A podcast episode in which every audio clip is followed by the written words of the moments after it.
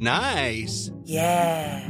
What you're hearing are the sounds of people everywhere putting on Bombas socks, underwear, and t-shirts made from absurdly soft materials that feel like plush clouds. Yeah, that plush. And the best part? For every item you purchase, Bombas donates another to someone facing homelessness. Bombas. Big comfort for everyone. Go to bombas.com slash ACAST and use code ACAST for 20% off your first purchase. That's bombas.com slash ACAST. Code ACAST. Mom deserves the best, and there's no better place to shop for Mother's Day than Whole Foods Market. They're your destination for unbeatable savings, from premium gifts to show-stopping flowers and irresistible desserts. Start by saving 33% with Prime on all body care and candles. Then get a 15-stem bunch of tulips for just $9.99 each with Prime. Round out Mom's menu with festive rosé, irresistible berry chantilly cake, and more special treats. Come celebrate Mother's Day at Whole Foods Market. This is Paige, the co-host of Giggly Squad, and I want to tell you about a company that I've been loving, Olive and June. Olive and June gives you everything that you need for a salon quality manicure in one box. And if you break it down, it really comes out to $2 a manicure, which is absolutely insane. It's also so easy to get salon worthy nails at home with Olive and June. The difference between how your nails used to look when you did them yourself and now with the Mani system is a complete game changer. The best thing about Olive and June too is it's a quick dry. Dries in about one minute, lasts for five days, and full coverage in up to one to two coats. Visit oliveandjune.com slash perfectmani20 for 20% off your first system. That's oliveandjune.com slash perfectmani20 for 20% off your first system. Hey, it's Danny Pellegrino from Everything Iconic.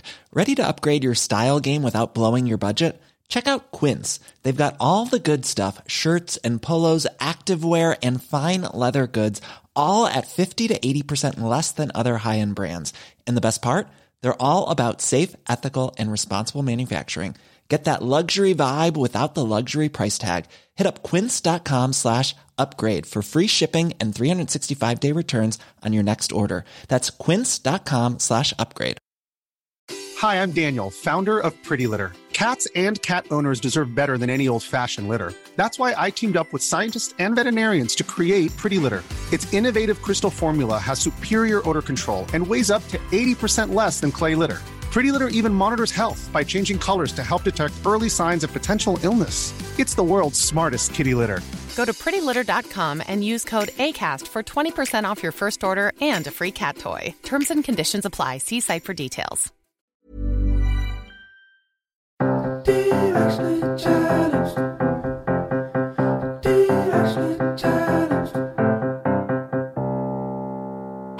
Guys, it's Candace. And Kayla, and we are directionally challenged. Oh, yeah, we thought we'd have it all figured out by the time we were in our 30s. But surprise, we don't. no, we don't. but that's cool. That's all right. It is cool. It's all good. It really is. We are owning it more and more each episode. So, Kayla, what do you think exists in outer space? Like, are you into space at all? Like, I feel like maybe there's been an evening where maybe we've, uh, we'll just call it, had a few cocktails and uh, talked about like what exists out in the world. I feel like everyone ends up having an alien conversation in their friendship. We've definitely had one. Right. I mean, there's got to be some sort of extraterrestrial life up there. It's not something I've explored. Do I believe in it? Yeah, sure. I believe that we aren't the only beings on this in this universe. Um, but I forgot. What do you believe that too? I forgot if we're on the same page. There's gotta be. There's gotta be something out there. But like, I'm not like trying to go eh, figure out what is out there. You know, anyone that's like, I want to live on Mars. No, thank you. Yeah. Like that sounds like a very long trip. Seems very stressful. I don't know if there's humidity there. It's going to wreak havoc on my skin. I just like packing alone would be stressful. I like if you had the chance to, especially with all this like billionaire space travel talk that's been going on, right. if you got a free ticket like the Dutch like 18 year old guy did like and and your parents like by the way I I got this ticket to go to outer space and be like the first person on this like fun commercial space trip would you go like today like as Kayla Right. you're, I- married you've got a child would I would, you go. Absolutely. I would go in, in a heartbeat. Yeah. I, I I definitely would do it, but it's not something I have been seeking out, but if the opportunity came to me to go to space, especially as a female, I would do it in a heartbeat. You would too. I think you would No. too. Really? Absolutely not. No way. I will not go bungee jumping. I will not go skydiving. I will not be shot up into the sky in this like little thing. Now, I grew up in Florida where I watched the space launches from our dock. I grew up on a lake in in Orlando, and so you could see them from Cape Canaveral, and it was beautiful. Wow. Like it was actually like part of living in Florida is you'd Mm. see it on the news that they're gonna, you know, some a a space shuttle launch would be happening that night, and it would look like this like Roman candle, like you know, one of those fireworks, except it just keeps going, and it's just this like glowing candlestick just going and going and going forever until it just like disappears into the sky, and it was just like this big fire just it, it was wild and you could hear the sonic boom every time it would re-enter the atmosphere and wow. I mean, at school, they would always announce, like, everyone today, please be prepared. There will be a sonic boom. So please don't be alarmed. so this it is was- a significant part of your childhood. Yes. And also, part of the reason there's no, I will not be traveling to space. I will not be buying a ticket. Like, I am fine here. Send me a postcard. I understand the idea of seeing Earth from space and how terrifying that would feel, but I think there's so few times in life when you feel so small as an individual. And that is that experience magnified to the utmost. It, it, it just would be a fascinating experience to live. I'm fine here just going to the NASA Center and eating my like freeze dried ice cream and my space dots. That's an experience within itself as well. That's where I'll be. Uh, guys, we have such a great episode today. We are so excited. And you're probably wondering, why are you guys talking about space and space travel right now? Well, if you watched um, a couple months ago the historic space flight of Jeff Bezos, his privately owned company, Blue Origin, launched into space on July 21st, 2021. Um, and if you were watching this, you probably heard a name being repeated over and over. And the name was not just Jeff Bezos, but Wally Funk. And maybe you heard that she's 82 and she was officially going to be the oldest person to ever go into space. But that is not what makes her so special. You know, with all the talk on this whole which billionaire is going to get to space first, we actually wanted to dive more into the roles that women have played in the original race to space back in the early 60s, because there's a little bit of her story that you might not know about. And we found it pretty fascinating, and we think you will too. So today we're going to be speaking with Wally Funk's biographer, Sue Nelson. Sue Nelson is a fascinating individual. She's a historian, a former BBC science correspondent. She makes films for the European Space Agency. She is the author of several books, including Wally Funk's Space for Race, On the Road with the Forgotten Pioneer of Aviation, which is the winner of a 2019 Sir Arthur Clarke Award. She also co produces Audible's The Space Race, which won 2020 New York Film Festival's Radio Gold Award. Sue is a phenomenal individual. Do I want to say she's going to take us through? uh, Do I want to call it a history lesson? I think you should say, get ready for our out of this world conversation. So get You're ready. going to be over the moon. so get ready for our out of this world conversation with Sue Nelson. Anything else you want to share, Candace? Blast off. 10, 9, 8, 7, 6, 5, 4, 3, 2, 1. Let's do it. Sue, Sue Nelson, we are so excited to have you join us today. Uh, I just want, we just want to jump right into it. When you saw the successful space flight on July 20th with Wally inside, what did you think? What were your feelings? Huge, huge emotions. I was so thrilled, so happy, but also on the verge of tears. So I was that sort of quivering, sort of. Ah, it's great. so yeah, so I was I was a bit of a mess, but oh yeah, overall thrilled. Well, we want to jump back from the very beginning. And we would like you to educate us and our listeners who may not really know much about women in space travel and uh, the history or history of um, of years past, and and why we should care and why we should be crying and laughing and smiling and feel all the emotions when we see Wally Funk up in space. Um, so if you could bring us back to you know the late 50s, early 60s, the the race for space. Um, you know, and and maybe introduce us to uh, what was going on at that time. Uh, you know, between a little bit between the U.S. and Russia, but more yeah. importantly, what was going on with uh, finding with the U.S. finding astronauts and and people to put up into space. Well, the early '60s was a time when even though it's hard to believe now that in in the Western world, most women, in terms of their jobs, uh, were very traditional. They were either, on the whole, this is obviously a generalization, they were teachers or um, nurses or secretaries.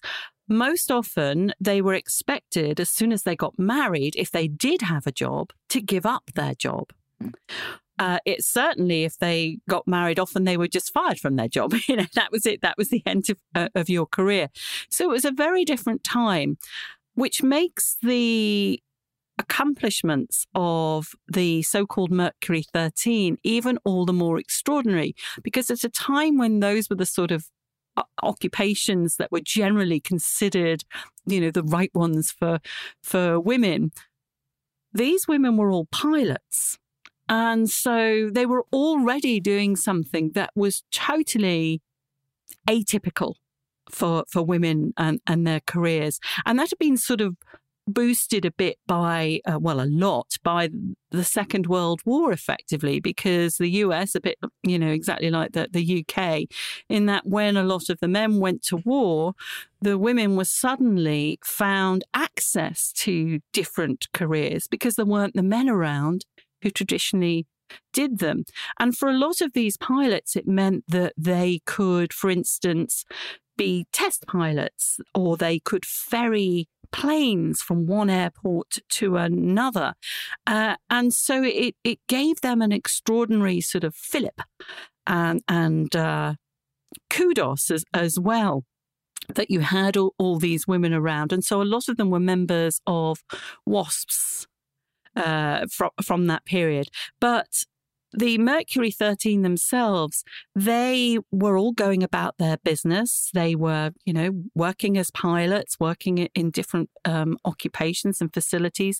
The youngest, Wally Funk, was a the uh, working at Fort Sill military base in, in Oklahoma as the first civilian female flight trainer there. She was in her early 20s. Now, that again, that in the early 60s is just like, wow, such a thing. Some of the, the women pilot had um, tested smart bombs and things like this. So they, they'd done one was the first um, crop duster in the United States. Hmm. A lot of them had done aerial acrobatics and, and all sorts of things, you name it.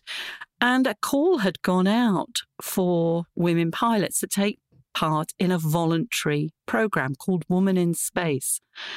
And it was led by a guy called Dr. Randolph Lovelace, Dr. Randy Lovelace, who also was chair of our Life Sciences Committee eh, at NASA.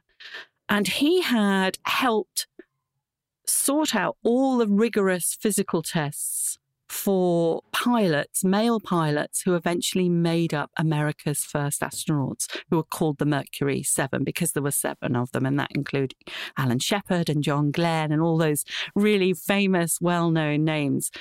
And you only, if you've seen the film The Right Stuff or read the book, then you know these when this wasn't a simple you know case of having your blood test taken and sort of see how many miles you could jog. These were very intrusive demanding tests that tested their physical uh, capacity to to the extremes. They had to do things until they dropped because no one knew what space would be like. So that's why they sort of went over the top effectively. And but all of these tests were done essentially to it, it was Dr. Lovelace decided, okay, we we need to figure out who would be best to put in space. So obviously they were testing men, um, but he funded. This was a separately funded test that he was doing um, to see if women you know their physical capabilities because at this point it was just what did they put in space at this point they, they Monkeys. animals monkeys monkeys. so th- it wasn't like a they wanted to see who was going to be most capable to be in space. And a lot of this was also because he was uh, you know famously friends with jacqueline cochran. And so um, was so inspired by her to to see you know women's capabilities in this field. But so just to really highlight that like he believed in these women and it was separately funded. Yeah, it was independently funded, no NASA funding at all. And Jackie Cochran had been the first pilot, female pilot, to break the sound barrier. She was she was married to a, a millionaire, but she was also a millionaire in her own right because she ran a really successful cosmetics um, business. So she had tons of money. She was too old to apply herself because the cutoff age, it was between the age of 25 and 40, I think. And um, she was sort of in her 50s then, but she did put her own money into supporting these tests.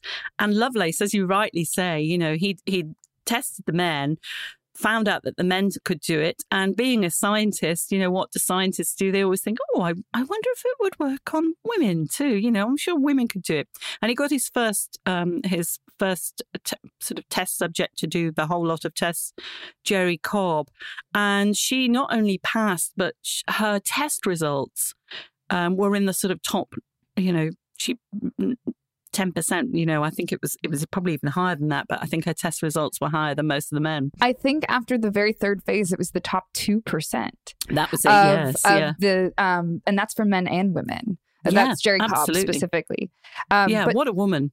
uh, what a woman all of this testing was done behind nasa's back correct all the testing on no, the women it wasn't.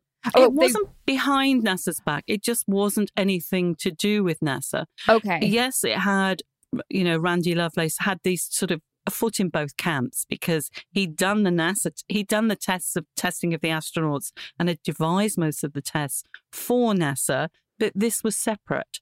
But yes, it would they he used exactly the same tests in exactly the same place at the Lovelace Clinic in Albuquerque, New Mexico.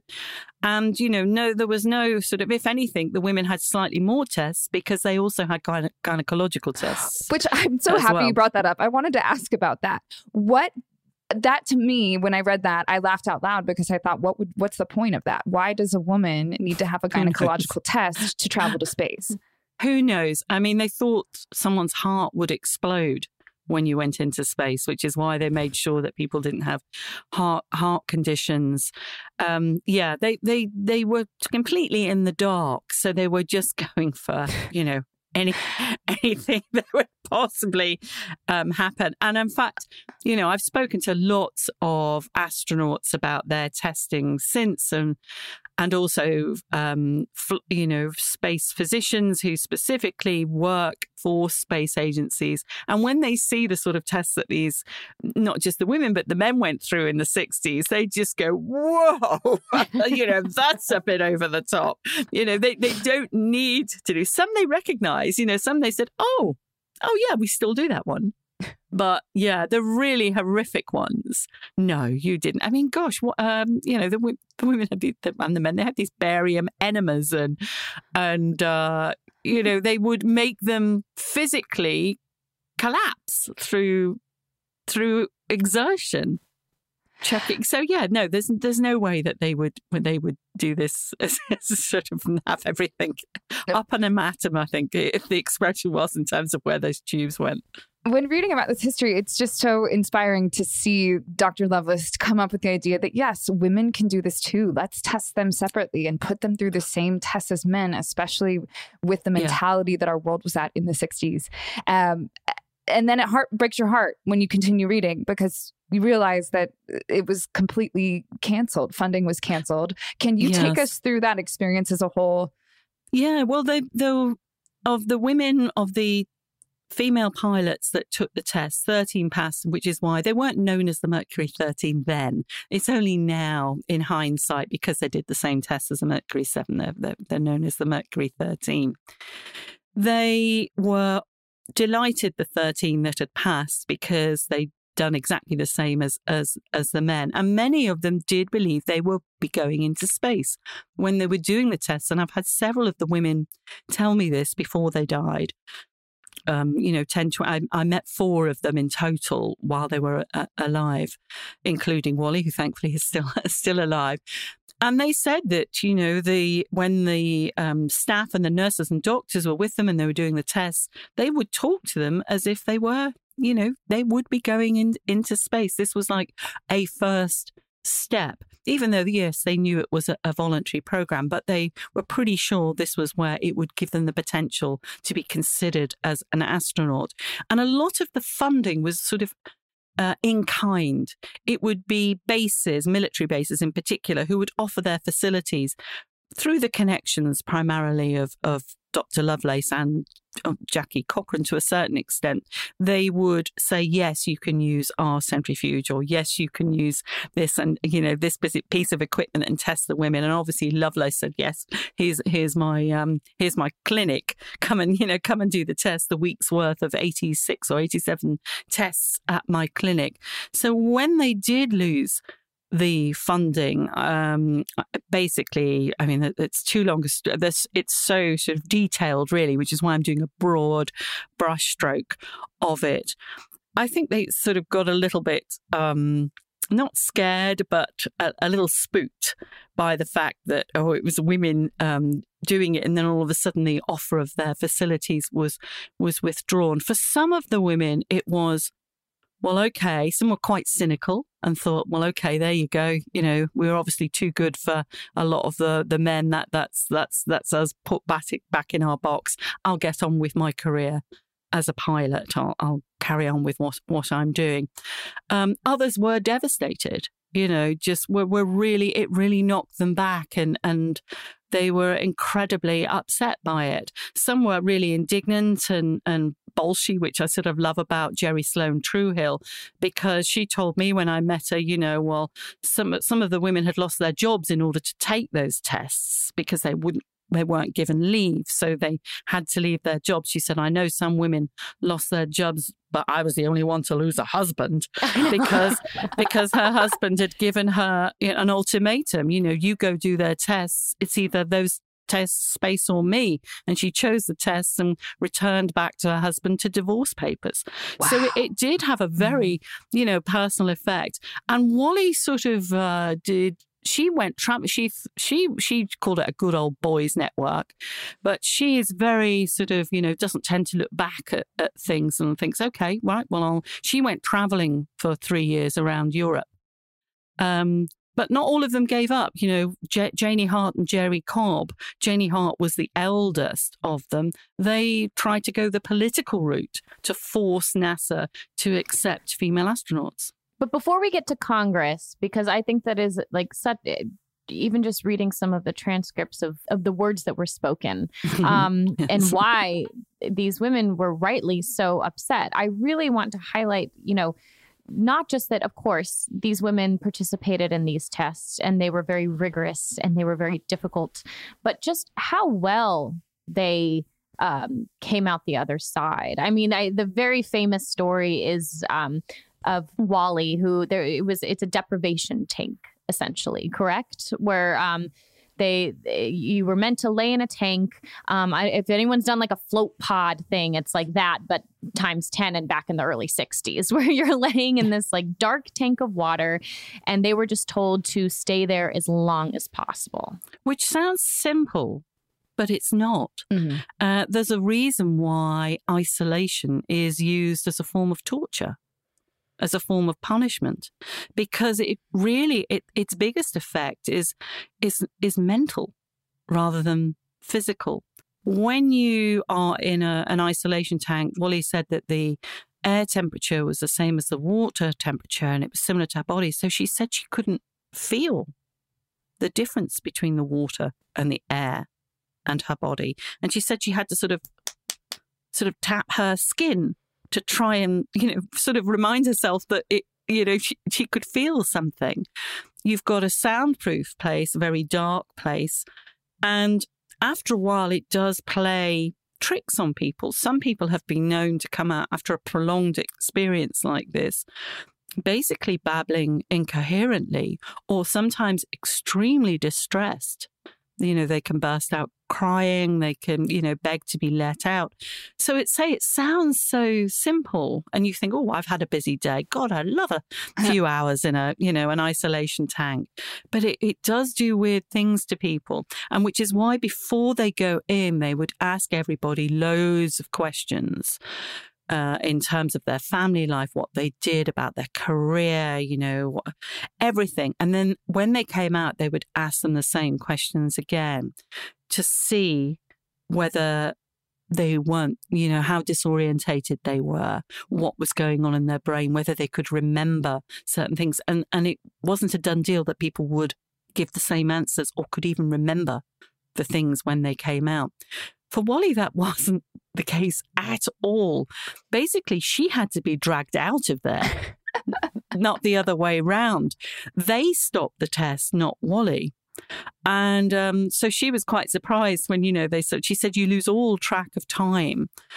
And uh, they, they came, you know, got her out and she'd spent 10 hours and 35 minutes in that tank and had to be put. So she could have spent longer even. She answered all the questions that she'd been asked before exactly the same, no difference. in fact, she was quite indignant about. It. She said, "I haven't forgotten this. You know, of course I know which church I've gone to. You know, I, I know all that."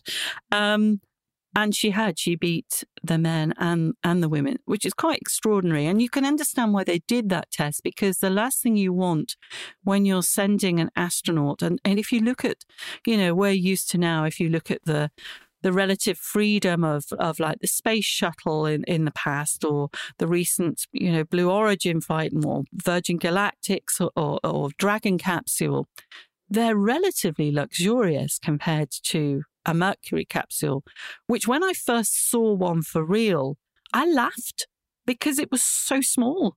And it also takes your breath away because it's it just it literally that Bowie song, you know, a metal tin can. It does look like a mm. shuttlecock shaped metal a tin can. It looks terribly fragile.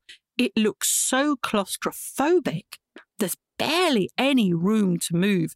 So you can understand why they'd want to test your psychological suitability for space by doing a, an isolation test. Because if you're going to be orbiting the Earth in one of those things for several days at a time, for instance, you know, you don't want somebody who's suddenly going to freak out when they think, oh my goodness i'm here on my own i'm in this outside of space i could die you know you you need you need to find that out before you leave the earth. I think the other frustrating part was that they were very clear in the fact that they had a height they had a height cutoff for the men. Like they wanted uh, you someone who was at a certain weight who also physically was smaller because of exactly what you're describing what this capsule was like and um and so the fact that like here were women who were actually smaller and mm-hmm. lighter less and less fuel, yes, less fuel, yeah. less fuel, and they just Required. completely. Um, even though they they scored wonderfully beyond gender, it was just uh, capability. Uh, it scored wonderfully. So that's why I just wanted to highlight that not mm-hmm. only mm. did these women complete the test, but they were exceptional at it and physical, oh, yeah. physically more um want desired desirable to be in terms shot of the up pass rate the pass rate for the women compared to the, the, the number of men that took the test and the percentage that passed and the number of women that took the test and the percentage that passed the pass rate was higher for the women which, which leads blows, us to Congress. Yeah, yeah. yeah. which which blows away immediately the uh, the argument. If you were going to take it on merit, those women had the right stuff. Hey guys, we're going to take a quick break. We'll be right back in just a minute.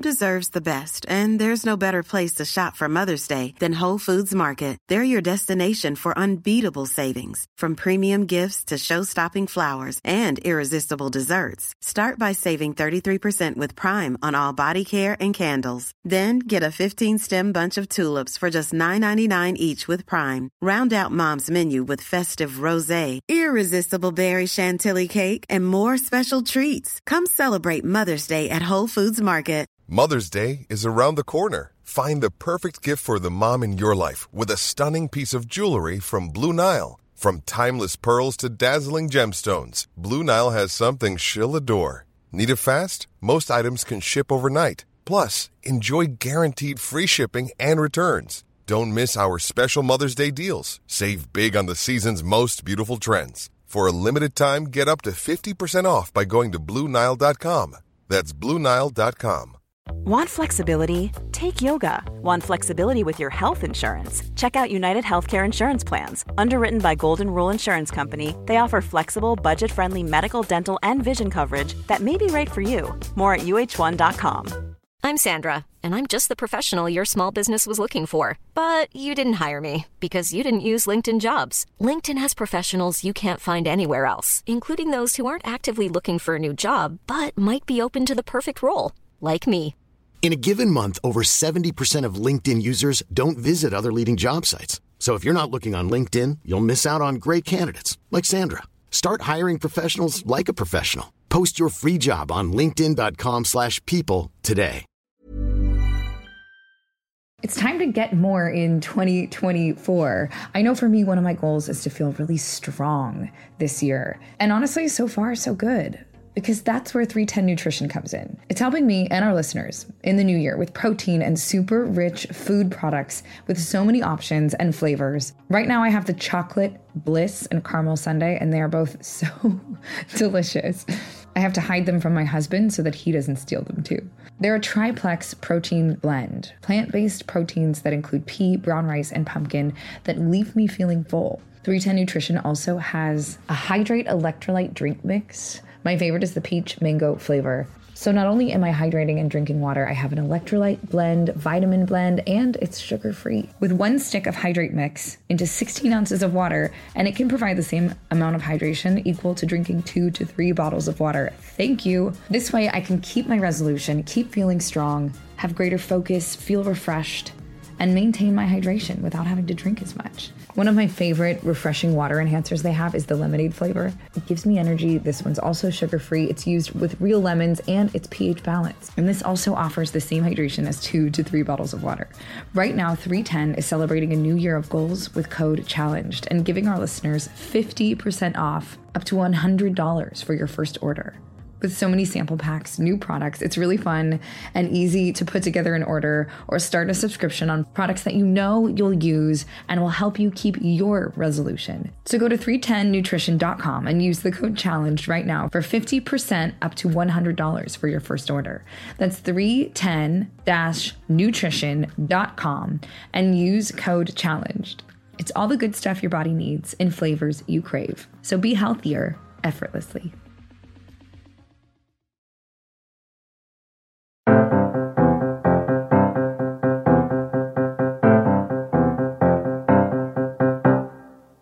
And we're back. So, which brings us to uh, July of 1962. We've got Jerry Cobb, Janie Hart. Um, Janie Hart, who not only was a badass female pilot in her right, uh, but a mother of eight children. Can we just like acknowledge Eight. That? Eight. Eight, guys. and um, her husband was a senator, and she decided, you know what? No, we're not going to take this laying down. We're this isn't right, and we're going to put up a fight. So Janie and Jerry um, took their case to Congress um, after the Pensacola tests were canceled. Um, because basically the, the women had completed all these tests, but there was supposed to be another round of testing through NASA, correct? Uh, not through NASA, no. There was just like a, a final phase, but it was compared to the tests that had gone before. They were, you know, ones that the women would have just sailed through. The really difficult ones were the ones that they'd passed. But they were cheated out of that experience. And then all of a sudden, the whole program kind of went away. And it was pretty obvious that they were not going to be included in the opportunity to go to space specifically because of their gender. Yes, yes. I mean, I think it is. I think a lot of people are really surprised when they find out that NASA didn't admit women into their astronaut corps until the end of the 70s, 1978, with the call for astronauts for the space shuttle. And the first woman was American woman wasn't until 1983 with Sally Ride because the Russians got Valentina Tereshkova uh, 20 years earlier. 20 years. And I think that I, th- I still find that shocking mm-hmm. that um, it took NASA so long uh, obviously they've made up for it uh, since then that they it, they did take so long so it was a huge political coup for for the Russians but also I I I don't think I, I can't give. I was going to say I can't give too much praise for the to the Russians, but I can. But mm-hmm. what I what I mean by that is that I also feel as though it was slightly tokenistic because if they were mm. serious about equality, why did they not pull another woman into space for another 20 years? It was almost as if been there, done that. Mm. So we, you know, we don't have to do it. So actually, another um, Russian woman didn't didn't fly until just before Sally Ride's flight. So, of course, that was a little bit of, you know, fingers to the nose, pulling a little funny face and saying, nah, nah, we've now put two up. You know, you're just putting your, your which was uh, Svetlana Savitskaya. So, uh, so yes, it, it, I, it is astonishing that they wouldn't admit women. There were reasons that they could give quite um, you know, technically. One was that, well, the women didn't have jet flight experience. But actually, that was a catch 22 because in the 60s, women weren't allowed to fly jets. and even so, quite a number of the women could fly jets because these weren't the sort of women who, if they were told, no, you can't do that, would go, oh, okay, then. They, they'd gone and done it anyway. So several of them had had jet training and had flown jets, uh, including, including Wally in fact. So, um, you know, that, that was a, a, sort of I would call that a technicality. If if if if a group of people are banned because they can't do something and they don't have that qualification, that doesn't stand up as as far as I'm concerned. And do you know what specific reason the women were given as far as I mean, did they just come right out and say it's because you're female? That's why we're canceling this program, or was there a specific reason? No, it was it was the funding. If they couldn't do the the the, the rest of of you know the final bits, that was as far as it went. In that they proved, obviously, they proved that they could take the tests and they could do as well as the men. And so technically, in a way, it was very good. It was proof of concept, really. It was proof that, well, women could be astronauts. They wanted to take it to the next level. NASA wouldn't admit women. So it that where could they go? They they couldn't take it any further, which is why they tried to go through the Congress route. Janie Hart was married to a senator, so that route would you know was very would have been very familiar to her. And if you you know, look at some of the reasons, and I uh, looked at some of the newspaper reports at the time of of what was said during that day. It was it was more your sort of 1960s attitudes that were in the way. And John Glenn famously said, you know, uh, having a woman in space was against the social order. Um, so it, it's an attitude that thankfully he did change later on in life. And I love the irony of the fact that until Wally went into space and you know, got the, as now the oldest person to ever fly into space. That record was previously held by John Glenn. So I think there's a certain, you know, poetic justice in that, uh, that, that, that happened. But he wasn't the only one who felt that. Um, Jerry um, Sloan Truhill told me that um, there had been there was someone from NASA who had said they'd rather send monkeys into space than than women. Now I couldn't. I tried everywhere on newspaper archives and where have you to try and find where that was said, but several of them insisted no, that was definitely said, but I I couldn't find proof of that. But to be honest, it wouldn't surprise me if if mm. that was mm. said because that was very much the attitude at the time. I interviewed Chris Kraft, the sort of legendary uh, flight director for NASA And he was so rude about Valentina Tereshkova. he was basically saying, ah, oh, you know, I wouldn't have sent her up into space. She was a basket case and, you know, all, all this sort of stuff. Mind you, he was also rude about, um, I think it was Scott Carpenter. I mean, you know, he's quite a blunt, mm-hmm. plain speaking uh, person. Um, but yeah, it, it, it, it very much was a sort of know your place attitude is like, you know, how dare you think of, of trying to do this? It's like, no, no, no, no, no. You know, you, you stay in that little pigeonhole. Thank you very much. So it was a it was an uphill struggle for them. And even still, Wally continually applied to NASA, correct? Yes, she did. Well, what she did that was different really to what the other women did was that I mean, Jerry did obviously Jerry tried and Janie tried to go the political route and what have you. And Wally just didn't let go.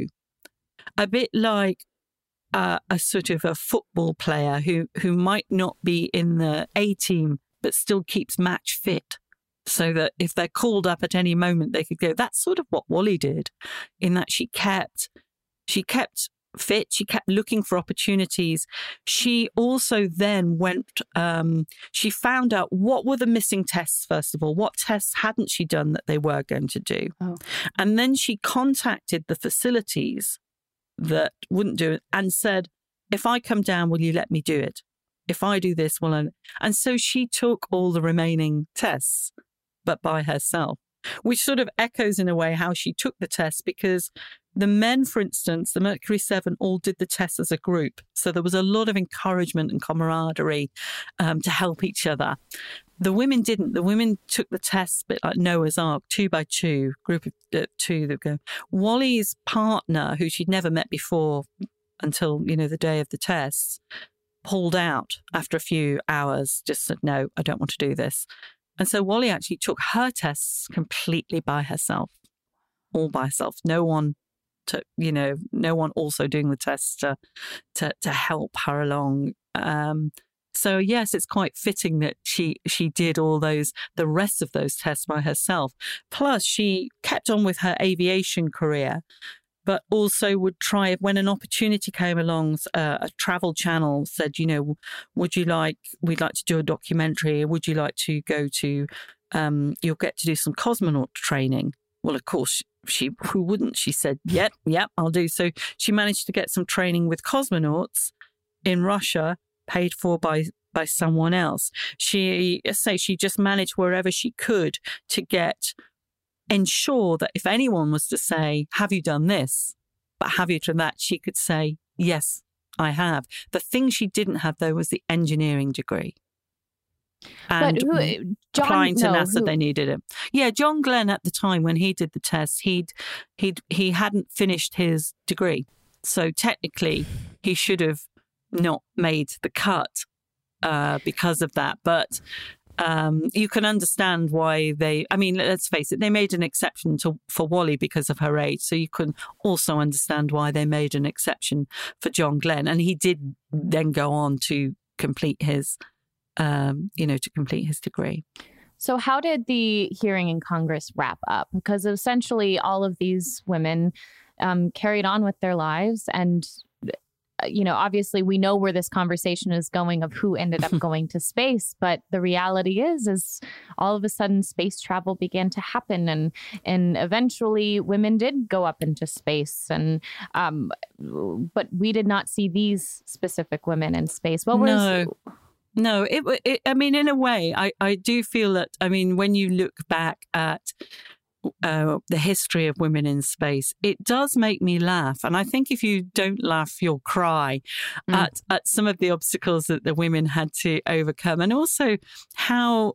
Despite things like that happening with the tests and proving that physically they're absolutely capable of going into space, just the fact that a NASA engineer asked Sally Ride, you know, said had provided for something like her her mission to the her first mission was under a week, and yet he was going to provide her with 100 tampons in case she had her period.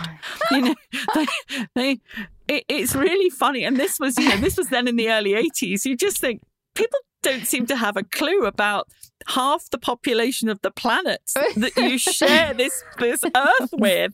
You know, it's like really are women that sort of such a foreign land to Wow. to, to you? So, and also it's the way that um, the different women have been treated over over the years. I mean, even Valentina Tereshkova, she was, uh, you know, on Life magazine. Here's a woman made history, the first woman in space. She was just called a blue-eyed blonde. Oh my know? God. And a lot of the women were described that way in terms Mhm. of whether they and asked questions, ludicrous questions, which you can understand in the 60s. A lot of times they were asked questions like, you know, do you wear makeup in the cockpit? And um, if you go into space, will you wear heels? And you think, okay, it's the 60s, it's Mad Men, you know, you, we, we've seen it, we know what that's like. But then when you look at what goes on 20, 30, 40 years later, there are still, you know, women getting fed up of being asked constantly about what's it going to be like leaving behind your your family when the men were very rarely asked those questions Mm. or how are you going to do your hair and um, britain's first astronaut in 1991 was um, a woman called Helen Sharman, and she was constantly asked about whether she would um, wear makeup, about the clothes. Someone asked her in a press conference where she bought her underwear, um, and said to her, "Oh, isn't it terrible? You know that." And afterwards, after her mission, she went into space and she didn't even wear any makeup. Yeah, it's just so these this sort of attitude you'd think would have you know gone the way of the miniskirt but it it just didn't and to a certain extent sometimes it still happens today it's obviously got better i think the last five ten years in particular i think a lot of female astronauts have owned it and so um, Karen Nyberg, for instance, an asa- astronaut, she was so fed up of being asked. She's got lovely long blonde hair. She was so fed up of being asked, "Well, how are you going to wash your wash your hair in space?" That in the end, she took ownership of that and made a video about how she washed her hair in space. So, and I I quite like the way that they, you know, say they've they've taken control of the narrative effectively. But I must tell you about one of my um, favorite ones. This was, I think, uh, in 2015. That was right.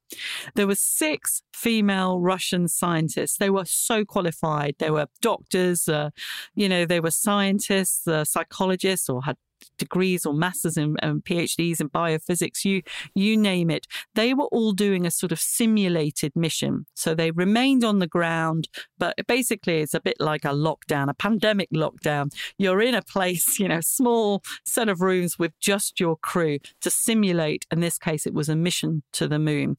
And the questions, I say this is only 2016, so it's it's less than 10 years Oh, ago. golly. They were asked um, how they would survive the eight days without men.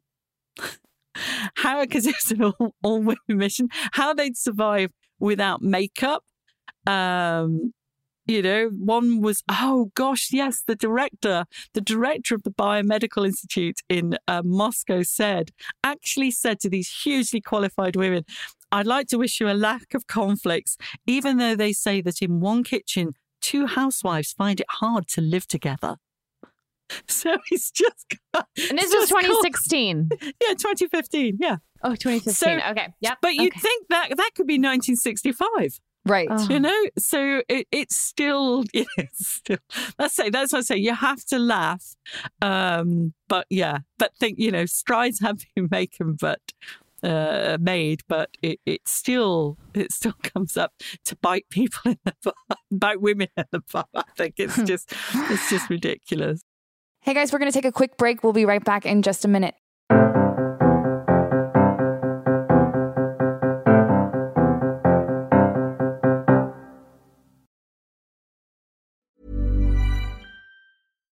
Here's a cool fact a crocodile can't stick out its tongue. Another cool fact you can get short term health insurance for a month or just under a year in some states. United Healthcare short term insurance plans are designed for people who are between jobs, coming off their parents' plan, or turning a side hustle into a full time gig. Underwritten by Golden Rule Insurance Company, they offer flexible, budget friendly coverage with access to a nationwide network of doctors and hospitals. Get more cool facts about United Healthcare short term plans at uh1.com. Mom deserves better than a drugstore card. This Mother's Day, surprise her with a truly special personalized card from Moonpig. Add your favorite photos, a heartfelt message, and we'll even mail it for you the same day, all for just $5. From mom to grandma, we have something to celebrate every mom in your life. Every mom deserves a Moonpig card. Get 50% off your first card at moonpig.com. Moonpig.com. Imagine the softest sheets you've ever felt. Now imagine them getting even softer over time. That's what you'll feel with Boll and Branch's organic cotton sheets. In a recent customer survey, 96% replied that Boll and Branch sheets get softer with every wash. Start getting your best night's sleep in these sheets that get softer and softer for years to come. Try their sheets with a 30-night guarantee. Plus, get 15% off your first order at bollandbranch.com. Code BUTTERY. Exclusions apply. See site for details.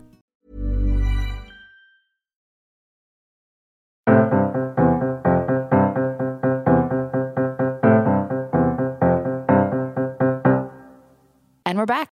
Well, what's wild is also just the blatant erasure of just just women in general mm. and the historical parts that they've played, and it's like even women of color going back to Katherine Johnson, you know, the, Absolutely. the very famous mathematician who was the key figure into getting astronauts to safely orbit the moon. I mean, Yeah. and and this was just you know the movie wasn't made that long ago, you Right. know, and this No, is no. kind of the first time I feel like Wally Funk being in the news is giving everyone this idea of like, oh wait, Mercury 13, wait, this is a chapter in, you know, history of space travel that we've all just completely missed. And and uh so and and I know we were talking on the mic bef- or before we got on the mic that even just a few years ago, I think there was supposed to be a historical space launch of um and multiple women, and I forget of, of why it was historical, but obviously it couldn't happen because there weren't enough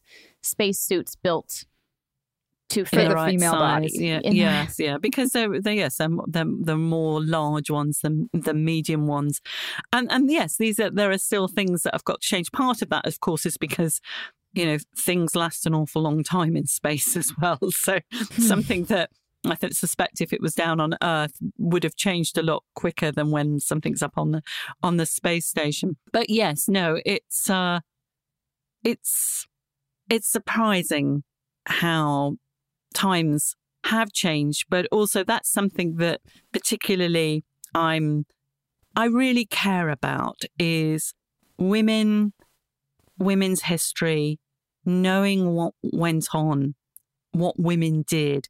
And that's why those hidden figures stories of the mathematicians and the engineers and all the women of color. I mean, I found out, you know, that there were Native Americans in the in the space program.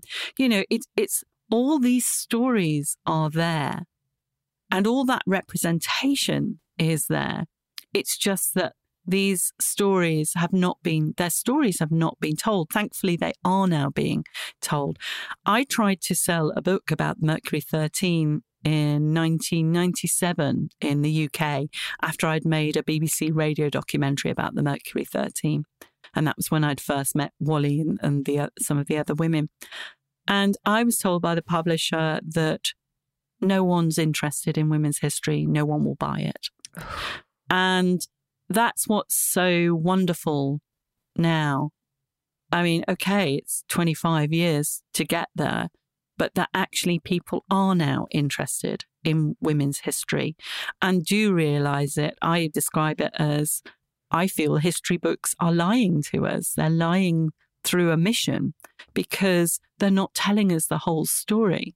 And I think a lot of these stories should be in taught in school, should be mm. in textbooks. I mean, Sally Ride famously said, You can't be what you can't see.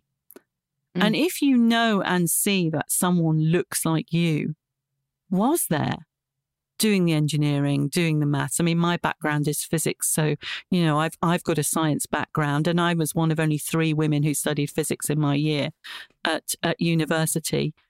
It's just fabulous when you find out that you're not unusual, you're not odd.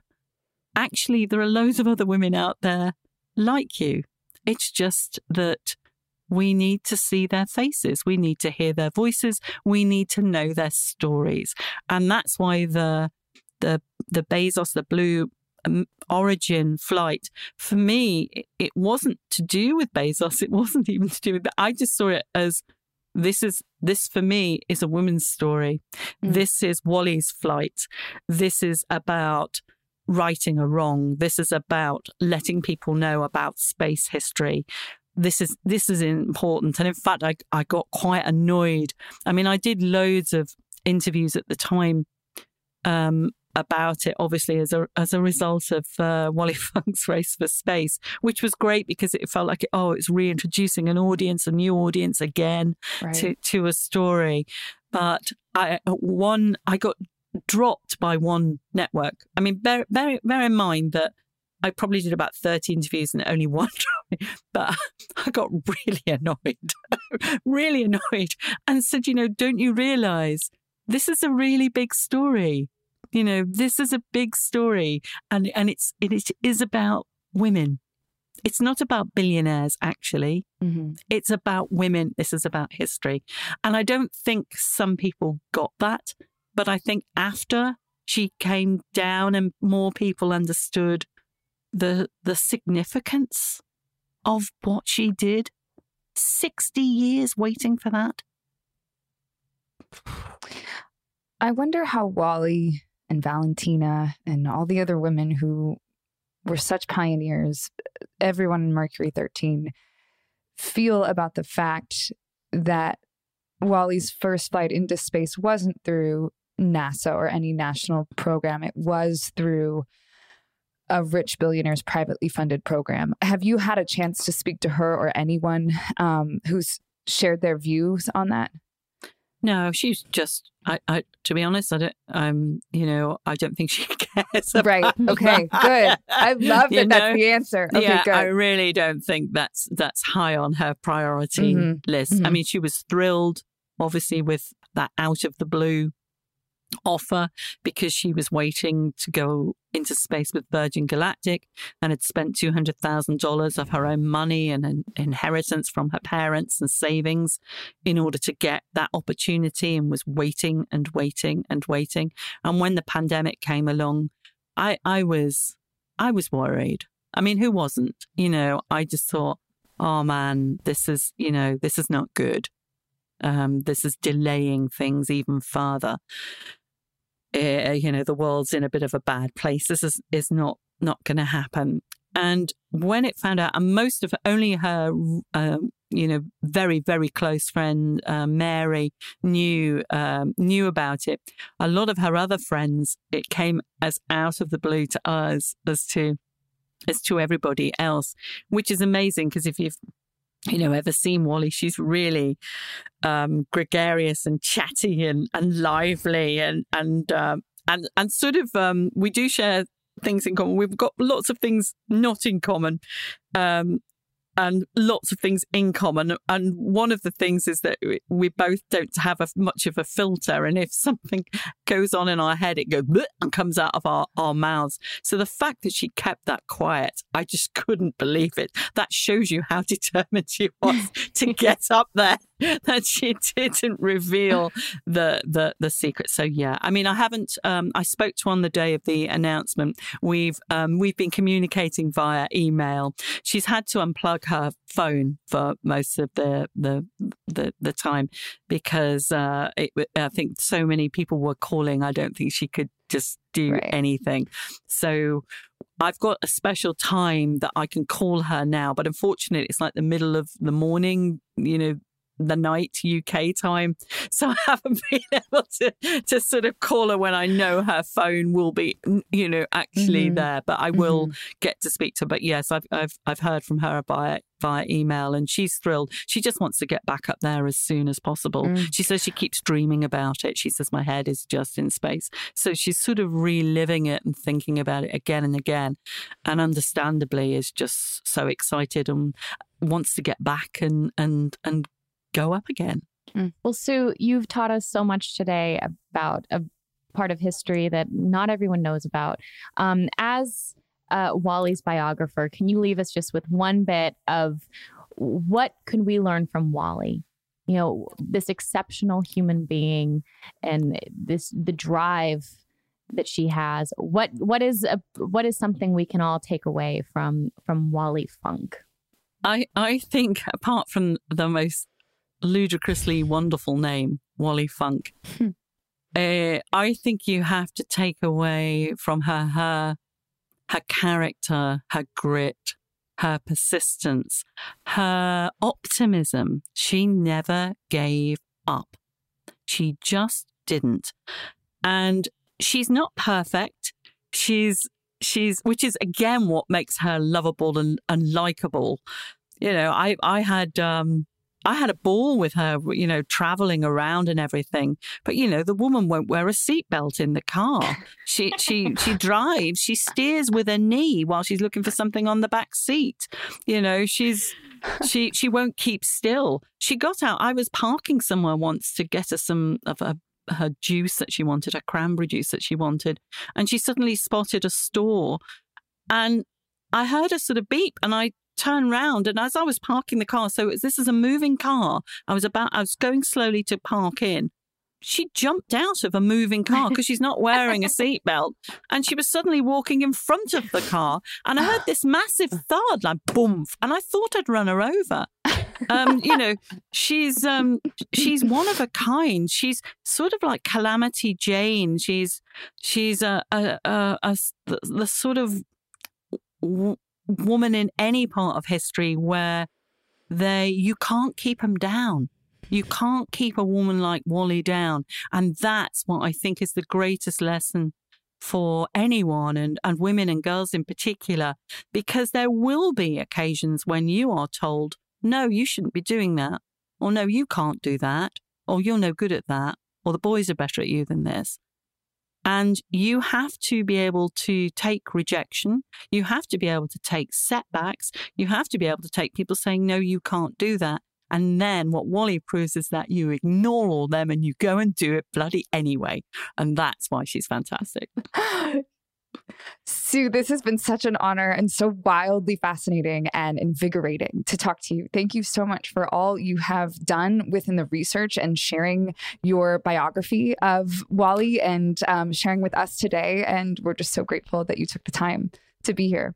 Oh, thank you. And, and um, as you may have gathered, it's not a traditional biog- biography. It's a lot of traveling and and and re- remarkable things that she does. Somebody described it as a, like a Thelma and Louise. We're bickering a lot of the time, but I think you do get to see what an amazing woman she she is, and long may she continue. For our listeners, make sure you go um, check out Wally Funk's Race for Space on the Road with a Forgotten Pioneer of Aviation available now. I mean, not only am I just so excited to be a female in this era and have been able to watch Wally go to space, I feel like it's just the first of many experiences that we're going to share and that our daughters are going to be able to share in. And um, I'm so grateful to Sue for taking us through all of that. I learned a lot today. Did you? I love this stuff. yes, this is, and I, I cannot encourage you more. If you were inspired by this episode, just do like dive into learning all about Wally Funk. Jackie Cochran, oh my gosh, what a badass. Like, please give her a Google. Sally K. Ride, Dr. Mae Jemison, uh, Katherine Johnson. So there's so many incredible women, uh, you know, with these hidden histories. Or I just love the word herstory, hidden herstories that I really think you should check out if you felt inspired by today's episode. I, I'm ready to read all the books. It's just so fun. It's just, it is. And it's, we were, you know, talking about why, to be quite frank, we were talking about why do we care about space? Why do we care about space travel? And it's true. It's like when I was little, it was NASA and it was this whole like eh, like kind of worldly country based pride. Um, but now it is these, you know, it is this billionaires race to space. But then when you watch the footage and you're watching it live, it's this, you know, collective, it's this this idea of dreaming and, and that's what I feel like is that is the unifying factor of it is it's like this idea that like dreams come true and it you know where you know, back in the day, it's like, what do you want to be when you grow up? An astronaut just sounds like so pun intended, but out of this world. And so to see that it can be real, it's just, um, especially at a time like this, and you know, in a summer where we're all still in this pandemic and and and locked in our homes, and you know, in in in this time, to be able to see hope is, um, you know, just people doing something that's not been done is pretty cool. And in, in an 82 year old woman, you know, achieving a 60 year dream. You know, Wally Funk has this cra- crazy famous quote that says, When you have problems, go to the clouds. And I love that so much. And it's something that I'm going to take away from this that I just learned even in our research for this episode is there's so much meaning to that. And that can mean something different for each individual. It obviously means something different for Wally because she did end up going to the clouds and achieving her dream. But um, it's something I'm going to take away and tell myself throughout all of this. And um, there's just so much herstory left that we're going to continue to talk about, to learn, to make history. And um, it's wildly inspiring. So uh, thank you to Sue and thank you to our listeners and um, you, Candace, for having this fantastic conversation today. Well, thank you, Kayla, and thank you, Melissa. And guys, we're going to have an all new episode of Directionally Challenged waiting for you next week. Stay tuned. Take care of yourselves.